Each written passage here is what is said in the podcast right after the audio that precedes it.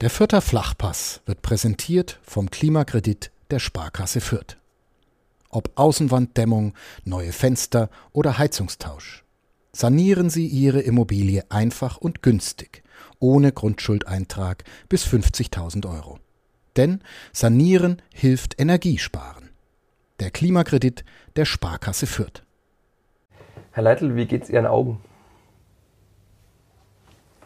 Das ist eine spannende Frage. Ähm, ich weiß jetzt auch nicht, auf was Sie hinaus wollen, aber ähm, ich sehe, sehe noch gut. Ähm, Sie haben am vergangenen Sonntag gesagt, Sie wollen sich das Spiel gegen Hannover 96 noch mehrmals anschauen. Haben Sie das gemacht?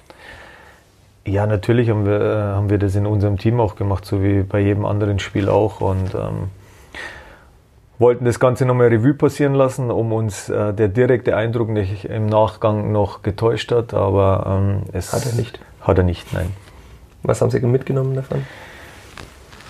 Ja, um es, glaube ich, auf den Punkt zu bringen, ist es, wir waren einfach nicht ganz bei, bei 100 Prozent. Wir waren nicht ganz so frisch, wir waren nicht ganz so aktiv wie sonst. Und ähm, ich glaube, das war der ausschlaggebende Punkt, dass wir das Spiel nicht gewinnen konnten. Wie lange nimmt einen sowas mit als Fußballtrainer? Also Sie wirkten zumindest, ich habe nur den Text vom Kollegen Martin Schano gelesen, etwas geknickt nach dem Spiel. Nimmt man das dann mit in den Schlaf am Abend? Ja, natürlich. Also das dauert dann schon noch also der, der gestrige Tag, der war nicht ganz so, so erfreulich für alle meine, meine Mitmenschen um mich herum, weil ich ein schlechter Verlierer bin. Aber ab heute ist das jetzt auch erledigt. Ab heute beginnt die Vorbereitung auf das nächste Spiel gegen Bielefeld. Sie haben jetzt von Montag auf Dienstag nicht schlecht geschlafen. Also von gestern auf heute, wie Sie sagten. Nein, würde ich nicht sagen. Vierter Flachpass, der Kleeblatt-Podcast von nordbayern.de. Willkommen zur vierten Ausgabe des Vierter Flachpass, dem Kleeblatt-Podcast von nordbayern.de. Wir sitzen heute wieder hier in der Hummelloge ganz oben in der Haupttribüne des Vierter Ronos mit Blick auf den Ruhnhof, auf das Stadion, das gerade noch in der Sonnenlage jetzt wieder im Dunkeln liegt etwas, die Wolken ziehen wieder zu. Mein Name ist Michael Fischer, mir gegenüber sitzt Martin Schano, Sportredakteur der Fürther Nachrichten. Und zwischen uns beiden sitzt unser Gast Stefan Leitl, den ihr, den Sie gerade schon alle gehört haben. Willkommen, Herr Leitl. Vielen Dank, freut mich sehr, hier zu sein. Zum Einstieg vielleicht, wie feiert ein Zweitligatrainer sein einjähriges Jubiläum?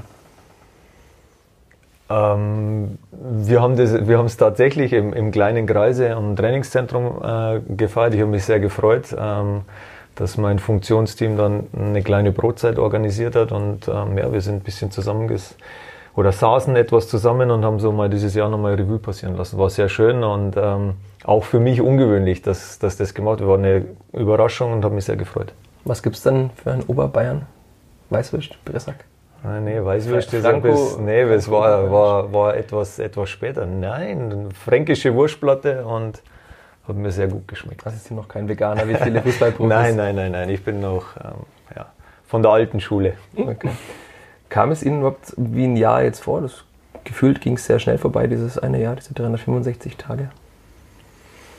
Ja, also ich äh, muss schon sagen, André und ich müssen uns da schon ab und zu nochmal zwicken, also wie schnell das jetzt vorbeigegangen ist. Ähm, es ging aber auch Schlag auf Schlag und ähm, ich glaube, dass wenn ein Jahr schon oder ja, wenn dieses Jahr, wenn man das Revue passieren lässt, so schnell vorbeigeht, dass einfach auch viel zu tun war und ähm, ja, es hat unheimlich viel Spaß gemacht und wie gesagt, also es ist sehr, sehr schnell vergangen. Haben Sie mal auf Ihren Punkteschnitt geschaut? Man schaut ja bei Trainern gerne mal drauf. Seit Sie da sind, vom, von der vergangenen Saison im Vergleich zu derzeitigen, oder ist Ihnen sowas völlig egal? Solche Zahlen? Nee, muss ich ehrlich sagen, mir ist es, es spielt jetzt auch keine Rolle, weil ich, ich mich nicht in den Vordergrund stelle, sondern es geht um, um den Verein und um die Mannschaft und äh, um das, was wir ähm, ja, in den letzten Spielen der Rückrunde geschafft haben, gemeinsam geschafft haben. Und es geht jetzt um, um, um, ja, um die jetzige Situation und ähm, deswegen jetzt noch einen Punkteschnitt auszurechnen, das ist nicht so mein Ding. Aber wenn Sie ihn wissen, dann können Sie mir ihn auch sagen. Also in der vergangenen Saison hatten sie dann, glaube ich, 1,29. In der derzeitigen sind sie besser. 1,48 nach dem Spiel am Sonntag.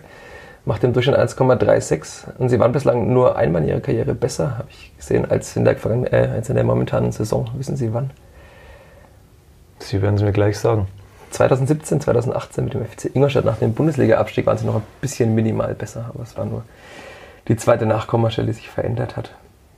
Der Büskens ist aufgestiegen mit, aber ich glaube im Durchschnitt ein, über 1,5. Also das heißt, das Sie müssen jetzt auf die 1,5 kommen, damit Sie zufrieden sind? Das ist ein Ziel, ja. Sie haben eine äh, fußballbegeisterte Familie, ist überall, also haben wir im Internet entdeckt. Ähm, zum Beispiel Ihr Onkel ist ein äh, erfolgreicher Amateurfußballtrainer und der hat einer Zeitung äh, in München ein Interview gegeben und gesagt, dass ähm, der äh, Stefan äh, in Fürth den nächsten Schritt in Richtung Bundesliga geht mit seiner Überschrift. Hat er da ein bisschen zu hoch gegriffen oder hat er was ausgeplaudert, was, was Sie so nie formuliert haben? Öffentlich. Hm, ich kenne diesen Artikel jetzt, muss ich ehrlich sagen, auch gar nicht, was mein Onkel da gesagt hat. Ähm, ich weiß jetzt auch nicht, aus welchem Zusammenhang das kommt. Ähm, sicherlich ist es für, war es für mich ähm, im letzten Jahr der nächste Schritt in meiner Karriere, auch nach, nach der langen Zeit, die ich in Ingolstadt verbracht habe. Und es ist meine zweite Station als Trainer im, im Profibereich, deswegen ist es auch der nächste Schritt. Aber was er da jetzt gemeint hat oder genau gemeint hat, kann ich Ihnen leider keine Antwort drauf geben. Das heißt, Sie rufen nicht bei ihm an und sagen, wenn Sie sowas lesen, sei mal ein bisschen ruhiger, ich möchte gerne in Ruhe arbeiten.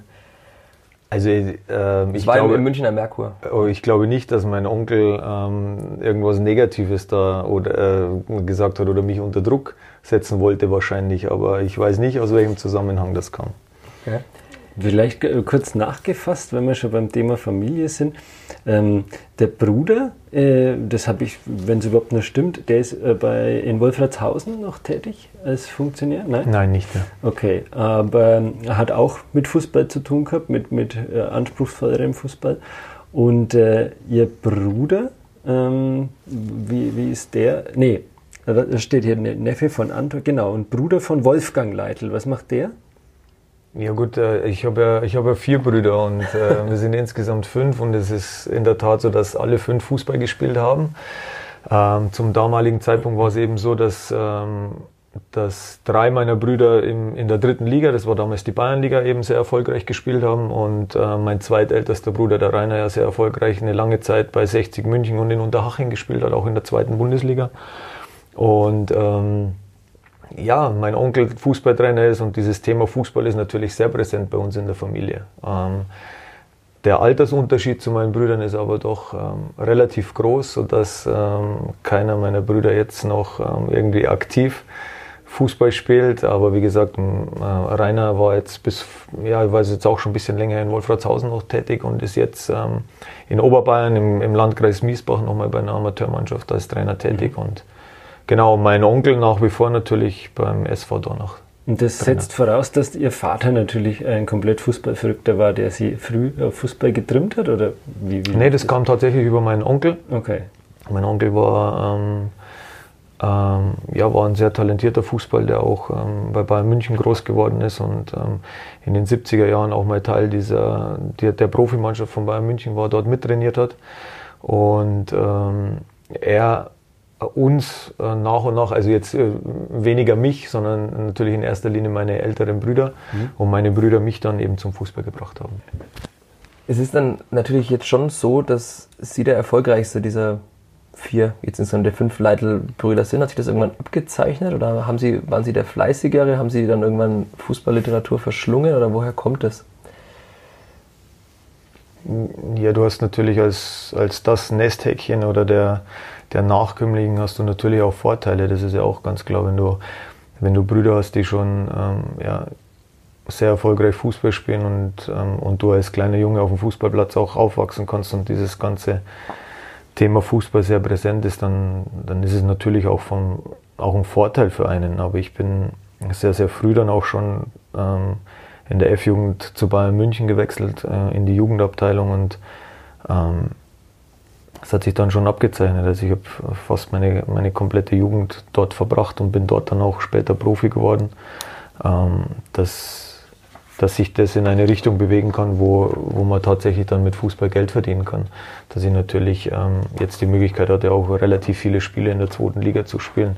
ist natürlich umso schöner, wenn du dann dein Hobby zum Beruf machen kannst auch. Aber das lag nicht an besonderen Fleiß, Stefan Leitl. Das, also ja, beim FC Bayern landet nicht jeder Spieler. Ja, doch, ich hatte schon Fleiß, ganz klar, aber ähm, ich bin auch ein, ähm, ein, ganz normaler Junge gewesen, der natürlich auch seine Flausen im Kopf hatte und ähm, dann war vielleicht dieses Thema Fußball irgendwann mal nicht mehr ganz so präsent und gab es dann auch andere Dinge und ähm, das wird mir natürlich immer so nachgesagt, wenn man meine, meine Laufbahn betrachtet, aber ähm, ist mir eigentlich auch egal, was, was Außenstehenden dann auch sagen, weil ich bin schon sehr stolz drauf, ähm, einfach was ich erreicht habe als Spieler. Das kann nicht jeder von sich behaupten und ähm, deshalb ähm, hätte, wenn und aber, spielt ja keine Rolle jetzt. Aber da schließt sich ja vielleicht der Kreis, wenn der äh, Spieler Stefan Leitl äh, Flausen im Kopf hatte, dann hat er vielleicht jetzt sogar mehr Verständnis als Trainer für einen jungen Spieler, bei dem man merkt, oh, der ist nicht so ganz bei der Sache. Ja, ich glaube schon, dass ich, dass ich sehr viel Verständnis für meine Jungs habe, für meine, für meine Spieler habe, weil ähm, ja, ich, weil ich auch ziemlich früh schon als, als Spieler in eine Führungsrolle ähm, hineingewachsen bin und ähm, fast, fast das, also mein, meine ganze Laufbahn durch auch immer, immer das Kapitänsamt begleitet habe. Und ähm, dann hast du natürlich Verantwortung und da hast du nicht nur Verantwortung für dich, ähm, sondern auch Verantwortung für deine Mitspieler. Gerade was junge Spieler betrifft. Ich bin ähm, ja, mit 25 Jahren Papa geworden. Ich habe drei Kinder, also äh, ich glaube schon, dass ich Verantwortung übernehmen kann und vor allen Dingen, dass ich auch sehr viel Verständnis habe. Und meine Kinder sind mittlerweile auch in dem Alter, die sind immer ganz so weit entfernt von meinen Jungs hier. Ja, sind nur noch zwei, drei Jahre dazwischen. Das heißt, ich, ähm, ich kenne mich auch äh, relativ gut im, in dieser Jugendszene ein bisschen aus und deswegen glaube ich, ähm, kann ich da schon sehr viel Verständnis für aufbringen. Und wie, wie, wie kriegt man das hin, dass Verständnis nicht äh, falsch verstanden wird von einem jungen Spieler, der äh, nebenaus geht oder der nicht so zielstrebig ist, wie er eigentlich sein sollte? Ja, ich glaube, dass über allem einfach diese, diese ehrliche Kommunikation steht. Also wenn, ich glaube, das ist ja vielleicht auch, auch ein bisschen schwierig in der heutigen Zeit, dass, dass im ersten Moment, ja, wenn der Spieler kommt und er kriegt, kriegt dann eine klare Ansage, er kriegt auch die klare Ansage, wie ich ihn sehe, wo er steht. Das ist erstmal schwer, weil ja viele, wieder viel viel oftmals drumherum bla bla und aufgebaut, mhm. ja, um, und dann Platzen blasen. Und dann Platzen blasen, genau. Und ich glaube schon, dass jeder Spieler weiß, woran er bei mir ist. Und das ist erst, ist, ist glaube ich mal der erste Schritt. Und wie gesagt, viel Kommunikation und ein ehrlicher Umgang miteinander. Und ähm, dann, aber das ist, ähm, ich glaube, das liegt auch in der Erziehung. Wenn ich so erzogen worden bin, dann ist, ist, ist das für mich, ja, das sind einfach ganz wichtige Werte und das, ähm, ja, und so will ich dann auch sein. Nach dem Spiel am vergangenen Sonntag, wenn Sie auch einige Gespräche geführt haben, Sie haben nach dem Spiel gesagt, die Spieler hätten sich hinter den Matchplan gehalten. Wenn Sie quasi das gemacht hätten, was Sie gefordert hätten, hätten Sie das Spiel wahrscheinlich gewonnen. Ja, das stimmt nicht ganz. Also, so ungefähr habe ich es rausgelesen, ich war genau, nicht dabei. Ja, nee, das stimmt nicht ganz. Also wir haben, wir haben uns schon an den, an den Plan gehalten. Wir haben in einigen Situationen oder sagen wir mal zu Beginn des Spiels es nicht sofort verstanden, was, was der Gegner in dem Moment vorhat. Ja, wir waren ähm, nicht überrascht, aber es war eben so, dass Hannover erstmalig in, in dem Spiel auch oder in der Saison in einer Raute agiert hat. Und ähm, wenn, wenn man gegen eine Raute spielt, dann öffnen sich Räume am Flügel mhm. und ähm, die hätten wir einfach besser nutzen müssen und wir haben uns individual taktisch da falsch vorhanden, weil wir zu wenig tiefe Läufe gehabt haben, gerade an der letzten Kette, an der Viererkette des Gegners. Und das habe ich angesprochen. Aber insgesamt haben wir uns schon an den Plan gehalten und haben versucht, dann über den Flügel zu kommen. Aber wie gesagt, diese Räume und diese tiefen Laufwege haben wir nicht angeboten. Und das habe ich nach dem Spiel gesagt. Wird im Fußball allgemein zu wenig über Taktik gesprochen?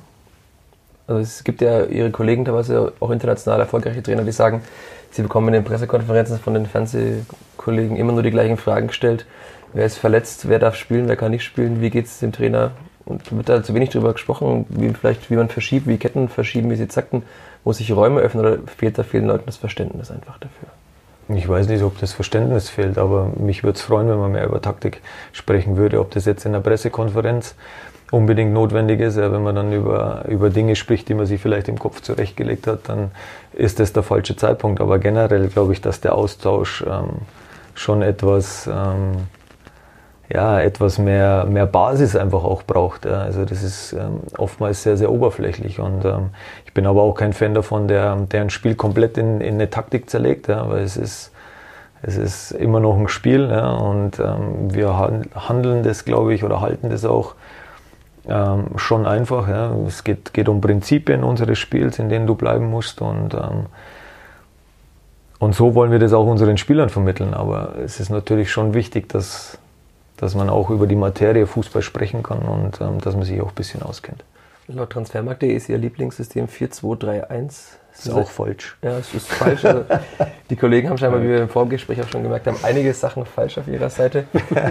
Aber sind solche Zahlen überhaupt wichtig für Sie oder sind es einfach nur Zahlen, die sich dann, die man, die man sich grob halten muss, Leitlinien und die Spieler müssen es dann mit ihrer individuellen Klasse ausfüllen, quasi es, diese Zahlen? Es gibt Prinzipien und natürlich haben wir einen Leitfaden und Leitlinien, in denen wir uns bewegen wollen.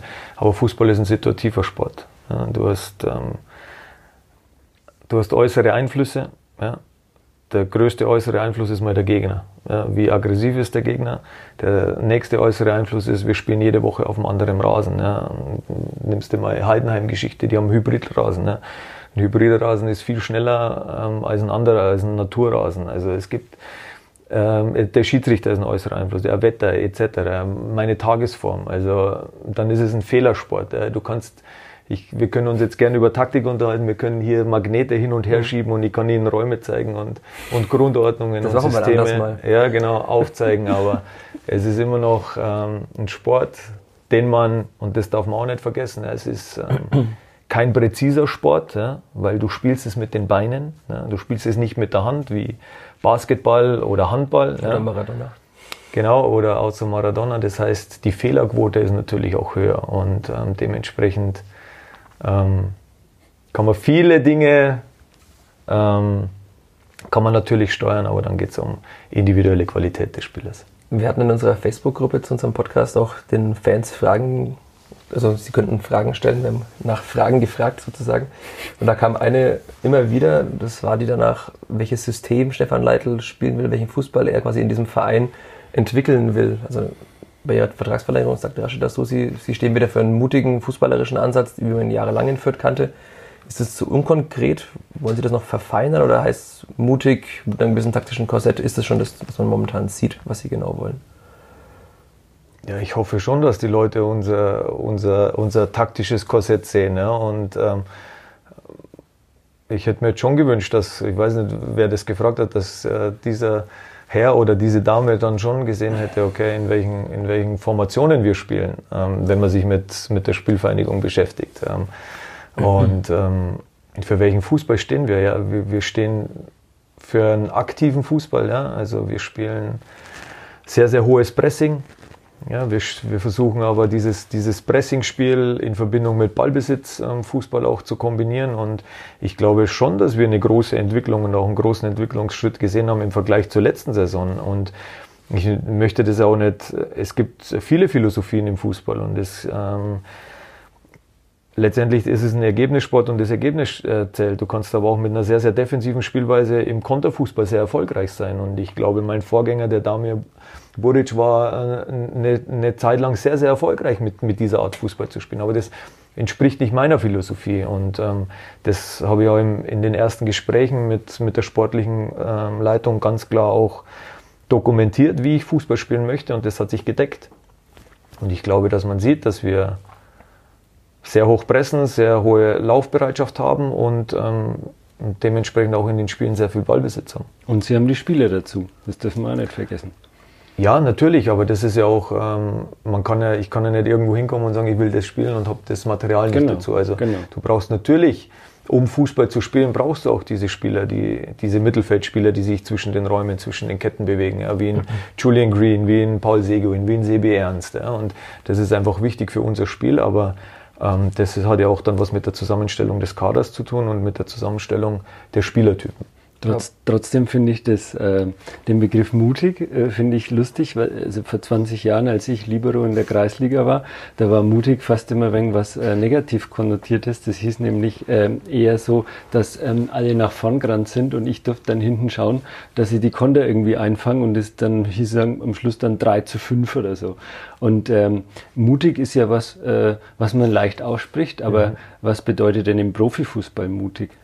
Ich weiß nicht, was es für andere im Profifußball bedeutet. Für uns bedeutet Mut, dass, meine Spieler den Ball haben wollen, dass sie sich auch unter schwierigen Situationen trauen, eben äh, ihren Mitspieler zu suchen, auch mal unter Gegnerdruck. Ja. Wir, okay. haben, wir haben viele Lösungen unter Gegnerdruck, dass wir nicht nur diesen langen Hafer spielen und auf den zweiten Ball spielen. Das bedeutet für mich Mut. Für mich bedeutet Mut in Stuttgart vor 50.000 am Samstag. Ähm, Angriffspressing gegen eine der besten Mannschaften in der zweiten Liga zu spielen und die einfach vor Probleme zu stellen. Und ich glaube, wenn man ja, diesen Ansatz in Stuttgart so zu spielen, wie wir damals gespielt haben, waren wir die einzige Mannschaft, die die denn gewählt hat. Alle anderen stellen sich tief und versuchen dort Räume zu schließen, aber das ist nicht das, was ich spielen möchte.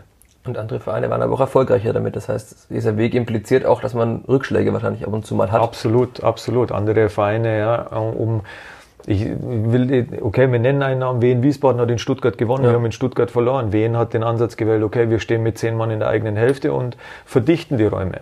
Ähm, ich glaube, dass und bin davon überzeugt, dass du auf Dauer anders erfolgreich sein wirst. Aber kann man mit diesem Weg auch konstant erfolgreich sein, wenn es Rückschläge impliziert? Also das war auch eine Frage, die uns gestellt wurde wie sie quasi gedenken, äh, Konstanz in diese Mannschaft reinzubringen, weil immer wenn sie, sagt ja der Vierter gern, wenn die Vierter mal oben dran sind, anklopfen können, dann kommt wieder so ein Rückschlag wie jetzt am vergangenen Wochenende gegen Hannover 96. Ja gut, aber wir sind immer noch oben dran. Ja. Wir sind Fünfter, also das hat nichts mit Rückschlag zu tun. Wir sind, äh, wenn es die Vierter hören wollen, wir sind ein paar Pünktchen vom Aufstiegsplatz entfernt, ähm, der für uns nicht relevant ist, muss ich auch ganz mhm. klar sagen. Ähm, also wir müssen schon das alles richtig einordnen. Wir spielen eine sehr stabile Runde bisher. Und ähm, ich glaube, und davon bin ich auch überzeugt, wenn wir vor der Saison gesagt hätten, wir sind zu dem Zeitpunkt und über diese lange Zeit unter den ersten acht permanent, ähm, dann hätte jeder gesagt, ja hoffentlich. Und deswegen haben wir schon eine gute Entwicklung genommen und wir spielen auch konstant. Und ähm, ich muss die Fürther da jetzt auch enttäuschen. Also es wird mit dem Aufstieg dieses Jahr nichts werden. Sind Sie da so sicher? Da bin ich mir absolut sicher, weil diese drei Mannschaften einfach zu viel Potenzial haben, um, um das auch noch herzugeben. Und ähm, ich glaube auch, dass wir gut daran tun, sehr bodenständig zu bleiben. Ja. Ähm, wir waren die letzten beiden Jahre mit dem Rücken zur Wand gestanden. Ja und haben jetzt einfach eine Entwicklung genommen, auch über die Fürther Grenzen hinaus. Ja. Wir werden sehr, sehr positiv wahrgenommen. Ja. Wir werden sehr positiv auch ähm, in der zweiten Liga wahrgenommen, so wie wir Fußball spielen und diesen Weg wollen wir weitergehen. Wir wollen sehr erfolgreich sein, ohne, ohne Wenn und Aber. Äh, das ist auch klar. Aber wir müssen auch ähm, alles in Realität dazu setzen. Unsere Voraussetzungen im Vergleich VfB Stuttgart, Hamburger SV, ähm, Hannover etc. Also ich glaube, dass dass wir momentan schon sehr konstant und sehr gut spielen und ähm, wir auch in vielen Spielen dieses Jahr schon auf Anschlag gespielt haben. Mussten Sie diesen typischen Vierter Pessimismus erstmal verstehen lernen, als Sie hergekommen sind? Weil der ist ja doch vielen Menschen hier inhärent. Ja, ja, man ist ja auch aus der Vergangenheit verwöhnt, muss man ja auch sagen. Also verwöhnt, dass man, dass man ähm, sehr erfolgreich im oberen Drittel in der zweiten Liga gespielt hat. Also das muss man, muss man ja ganz klar sagen. Ähm, dann ist man aufgestiegen in die Bundesliga, war noch einmal in, im, in, im Relegationsspiel zum, zum Aufstieg. Ähm, das ist ja schon eine, eine sehr erfolgreiche Vergangenheit. Auf der anderen Seite muss man auch sagen, dass natürlich die, die Schere mittlerweile schon sehr groß ist ja, im Vergleich zu anderen Zweitligisten, auch wenn man sieht, was die finanzielle, für finanzielle Möglichkeiten haben. Und ich glaube schon, dass wir aus unseren Voraussetzungen ähm, wirklich oder mit unseren Voraussetzungen eine tolle Arbeit hier leisten. Und das, ähm, da wollen wir auch wieder hin zurückkommen, ja, um auch unseren, unseren Nachwuchs zu stärken, ja, wieder viele Spieler aus dem eigenen Nachwuchs reinzubringen, jünger zu werden. Ja, wenn man unsere Mannschaft sieht, wir sind die jüngste Mannschaft der zweiten Liga. Also wir haben schon viel von dem umgesetzt, was wir uns im Sommer vorgenommen haben darüber haben wir vergangene Woche auch mit Sascha Burchardt gesprochen, der meinte, es, im nächsten Schritt müsste man das Spielsystem, von dem wir jetzt ein bisschen abstrakt gesprochen haben, auch in die Nachwuchsmannschaften implementieren, in die U23, in die U19, in die U17, damit die Spieler, wenn sie den Schritt nach oben wagen, wie jetzt Jamie Leveling, schon wissen, wie die Vorgaben sind. Ist das zu einfach gedacht? Ja, das ist natürlich zu einfach gedacht, weil wir haben eine andere Voraussetzung. Wir haben Gott sei Dank dieses Jahr die, die Situation, dass unsere U23 sehr souverän durch die Regionalliga Bayern geht. Diese, diese Liga ist sehr, sehr wichtig für uns, weil äh, nicht jeder Jugendspieler sofort den Sprung zu den Profis schafft. und die Regionalliga Bayern einfach ein gutes, ja, ein gutes Fundament bindet, äh, bietet, um sich im, im Seniorenbereich einfach auch ähm, oder die ersten Schritte zu machen. Und das ist sehr wichtig. Und es ist gut, dass, dass diese Mannschaft dieses Jahr nicht gegen den Abstieg spielt. Das heißt, man kann, man kann natürlich jetzt, und das macht Petra Ruban ja auch, auf das System, auf die Grundordnung, auf die Prinzipien der Profimannschaft zurückgreifen. In der U17 und U19 sieht es ein bisschen anders aus. Ja. Da stehen wir eher mit dem Rücken zur Wand und es ist natürlich schon für uns wichtig, ähm, ähm, so hoch wie möglich zu spielen, um auch Spieler in, in, in dieser Kategor oder in, in, in diesen Altersjahrgängen äh, zu bekommen, weil natürlich viele, viele Eltern, viele Berater schauen natürlich, ja, welche Mannschaften spielen denn in den Junioren-Bundesligen. Ob die U19 immer so mutig und so spielen kann wie, wie wir im Profibereich oder ob da nicht dann doch eher das Ergebnis im Vordergrund mhm. steht, um, um diese Liga dann letztendlich doch zu halten. Mhm. Das ist schon die Krux und ähm, ja, auch eine Schwierigkeit, glaube ich. Das heißt, so ein Weg wie in zum Beispiel jetzt Barca, Ajax geht, das ist vollkommen illusorisch, dass man sowas als kleiner Zweitligist irgendwann mal schaffen kann, weil man immer gefangen ist und getrieben von den Ergebnissen. Doch, du kannst es schon schaffen, wenn, wenn du keinen Ergebnisdruck in den, in, den, in den Jugendmannschaften vorgibst. Wenn es okay für dich ist, dass du ausbildest und es vielleicht dann auch in der Bayernliga okay ist, dann ja. Aber unser Anspruch ist schon, in der Bundesliga zu spielen mit den Juniorenmannschaften. Und deswegen ist es ähm, nicht immer ganz so einfach dann, ähm, wenn du vielleicht auch mal einen Jahrgang hast, der nicht ganz so stark ist, dann diese Spielphilosophie permanent umzusetzen. Das ist immer wieder beim Thema, was wir gerade gesprochen haben. Du brauchst natürlich auch die Spieler dafür.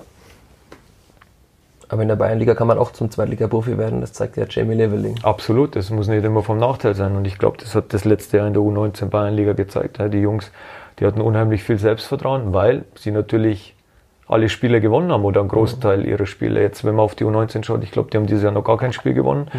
Und du sprichst mit den Jungs und du siehst die Jungs, ähm, das nagt an den Spielern natürlich auch. Das ist doch selbst, das ist doch ganz normal. Und jeder Sieg gibt Selbstvertrauen. Also und stärkt auch das eigene Können. Also ist das immer so ein, ein Pendel, man will einerseits oben spielen, man will aber auch den Jungs, den jungen Spielern Erfolge gönnen. Ja, ich glaube, es, nein, es ist schon ein schwieriger Grad für, für einen kleinen Verein, wie wir das sind. Das ist ganz klar. Aber ich glaube schon, dass gerade was, was die sportliche Leitung um Rashid Asusi betrifft, der immer das auch wieder betont, dass er, dass er diese mutige und aggressive Spielweise sehen will. Ja? Und ähm, die birgt natürlich auch ein Risiko. Das ist auch klar, wenn du hoch attackierst, hoch verteidigst und bist vielleicht in diesem Jahrgang, in diesem U19-Jahrgang nicht ganz so stark wie die anderen, dann nützen die das natürlich auch aus und dann überlegst du als Trainer auch, okay, gehe ich vielleicht ein bisschen tiefer, verändere ich mal die, die Grundordnung. Das muss jeder Trainer für sich, ähm, für sich selbst wissen. Ähm, Im Grunde geht es um eine Ausbildung, das muss man, muss man ganz klar sehen, ja, dass die Spieler für mich ähm, technisch nahezu perfekt ausgebildet werden am Ende ihrer, ihrer, ihrer Jugendlaufbahn, das betrifft die U19, ja, die müssen technisch perfekt sein, die müssen äh, individualtaktisch geschult sein, mannschaftstaktisch. Ja, das, die müssen uns nicht jedes, jedes, jedes System vorsingen und, und vorkauen können, ähm, sondern jeder Trainer hat seine eigenen, eigenen Prinzipien, sondern die brauchen einfach eine gute Technik, eine gut, gute physische Voraussetzung und dazu ist die Jugend da und das ist eine Ausbildung für mich. Jetzt habe ich schon gedacht, jetzt kommt das Mehmet Scholl-Zitat. Ja, rückwärts furzen können. So. rückwärts furzen. Ist das vielleicht das größte Problem daran, wenn man so nachhaltig arbeiten will mit der Jugend, dass es zu wenig Konstanz im Profifußball gibt, weil wenn ein Bundesliga-Trainer zehnmal verliert, dann ist er einfach weg, dann ist alles, was er über zwei Jahre aufgebaut hat oder aufzubauen versucht hat, einfach hinfällig? Ja, das ist äh, bei uns in Deutschland schwer zu sagen. Du hast natürlich jetzt ähm, schon ähm, in Holland zum Beispiel dieses Ajax-Modell, in Spanien ähm, dieses Basel-Modell, wo dann ja auch ähm, speziell ähm, diese Philosophie ja hineingetragen wird zu den Profis und von klein auf das, ähm, ähm, das ja auch strukturiert aufgearbeitet wird. Ähm, ich glaube, dass bei, uns in Deutschland, dass du dich einfach mit, mit der Philosophie, also wenn du Trainer bist, einfach auch mit der Philosophie und mit, mit dem Gedankengut, das im Verein herrscht, auseinandersetzen musst und dann auch für dich eine Entscheidung treffen musst, passt es zu dir, passt es zu deiner Art, Fußball zu spielen. Und ähm, also ich glaube, dass es mehr mehr von dir als Trainer dann auch, auch kommen muss. Also ich bin jetzt auch nicht unbedingt ein Fan davon, dass, dass, dass du von klein auf immer das gleiche System mit den, mit den Kindern spielen solltest. Also wie, wie ich es vorher schon gesagt habe, für mich ist die technische Ausbildung steht an, an oberster Stelle und ähm, die dürfen gerne auch drei, vier Systeme spielen können. Ich habe äh, mir ein ganz kurzes Spiel überlegt. Äh, ich habe es den Fake News Detektor genannt. Okay. Und zwar äh, würde ich Sie gerne, äh, würde ich Ihnen gerne fünf Sätze vorlegen, die Sie so nie gesagt haben. Mhm. Habe ich mir ausgedacht.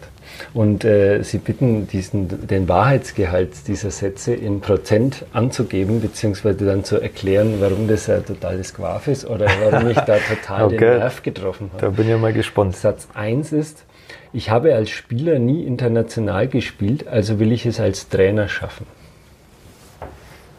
100 Prozent. Satz 2, ich kann besser singen als meine Frau. Muss ich mir jetzt natürlich überlegen, was ich als Antwort gebe. Nein, Nein, die wird äh, den Podcast wahrscheinlich nicht hören. äh, natürlich ähm, ist es nahezu bei Null. Aber das müssen wir kurz erklären. Ihre Frau kann nämlich sehr gut singen. Erzählen Sie doch mal bitte ganz kurz. Ich hab, wir haben das im Internet äh, erfahren oder recherchiert. Aber erzählen Sie es doch mal kurz. Warum kann die so gut singen und was macht die genau? Ja, meine Frau hat eine Gesangsausbildung gemacht, ähm, hat äh, auch mit, mit Singen ähm, in jungen Jahren ihr Geld verdient, war da viel unterwegs, auch ähm, gerade im, im Pop-Bereich zu Beginn ähm, und später dann im, im Schlagerbereich. Ähm, hat sie einige, einige Duets dann auch gesungen und ähm, Unter ja, anderem mit? Ja, unter anderem mit Karel Gott eins und ähm, wie gesagt, das, ja, sie kann, kann sehr gut singen. Ähm, Also Deswegen- keine Frage. Deswegen äh, keine Frage, singt. genau. Ja. Dritter Satz. Meine Söhne sollen Spaß am Fußball haben, aber wenn sie meine taktischen Ratschläge nicht befolgen, werde ich laut. Kann ich Ihnen ebenfalls 0% geben, weil meine Söhne sollen wirklich Spaß am Fußball haben. Äh, der eine, oder mindestens einer, spielt schon höherklassig, oder wie war das? Spielt höherklassiger, spielt auch im NLZ und ähm, ja, spielt aber auch nur so lange im NLZ, solange ich das Gefühl habe, dass er tatsächlich Spaß hat. Bei den 60ern, ne? Genau. Jawohl. Vierter Satz. Beim Topspiel Bayern gegen Leipzig habe ich mit meinem Ex-Verein gefiebert. Ja. 100 Prozent. Und fünfter Satz, oder letzter Satz. Ich verlasse die Spielvereinigung nur auf zwei Wegen. Entweder nach dem Aufstieg oder wenn Rashid mich rausschmeißt. Ja gut, ich muss ja jetzt, äh, wenn, wenn Rashid mich rausschmeißt, dann ist es ja klar, aber wenn, ich, wenn wir hier aufsteigen sollten, dann will ich nicht gehen. Das steht ja außer Frage, oder? Also quasi 50, na, was ist denn das dann? 70 Prozent. Das Jawohl, dürfen Sie. das ist ein genau. Wort. Das, da werden wir uns dann dran erinnern, Michi, wenn es soweit ist. Das heißt, Sie werden nicht den Cleansman machen, um den, die aktuellen Geschehnisse einzubauen und sagen, ich habe keinen Rückhalt, ich gehe jetzt und verkünde das über Facebook. Das Ich wahrscheinlich äh, da muss ich die, diese Frage ist leicht äh, zu beantworten, weil ähm, ich spüre vollstes Vertrauen innerhalb des Vereins. Ja, das haben ja auch alle Kollegen und Verantwortlichen im Verein signalisiert. Haben wir noch zwei Minuten, Manuel? Wir Blick müssen langsam. Richtung Training. Also Zwei Fragen, zwei ganz kurze mit einem Satz als Antwort. Wir wollen ja auch die Fragen unserer User und Fans dieses Podcasts ähm, kurz einbringen nur. Wie verbringt Stefan Leitl die fußballfreie Zeit oder gibt es überhaupt gar keine fußballfreie Zeit? Es gibt keine fußballfreie Zeit. Es ist in der Tat so, du hast natürlich fußballfreie Zeit, bedeutet dann, dass du mit der Familie Zeit verbringst, aber auch da ist natürlich dieses Thema omnipräsent. Das heißt, du informierst dich, du schaust Spiele, ähm, ich schaue Jugendspiele und schaue meine Söhne an beim Fußball, ähm, du scoutest, also es gibt kein, keine freie Zeit.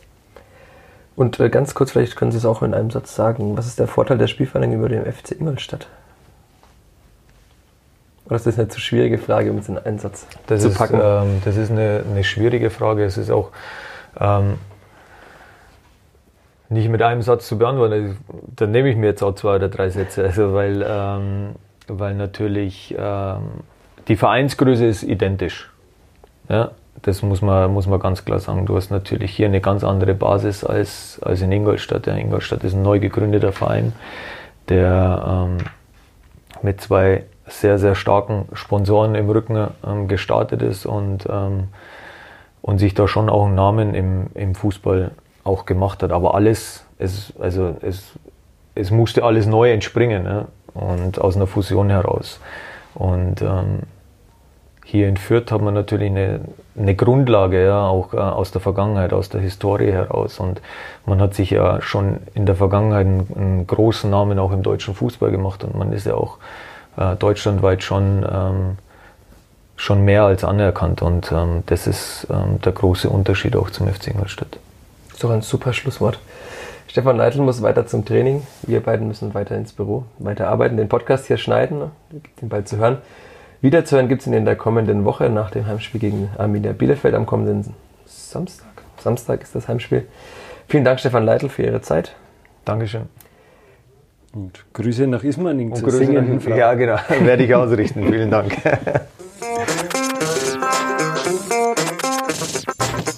Mehr bei uns im Netz auf nordbayern.de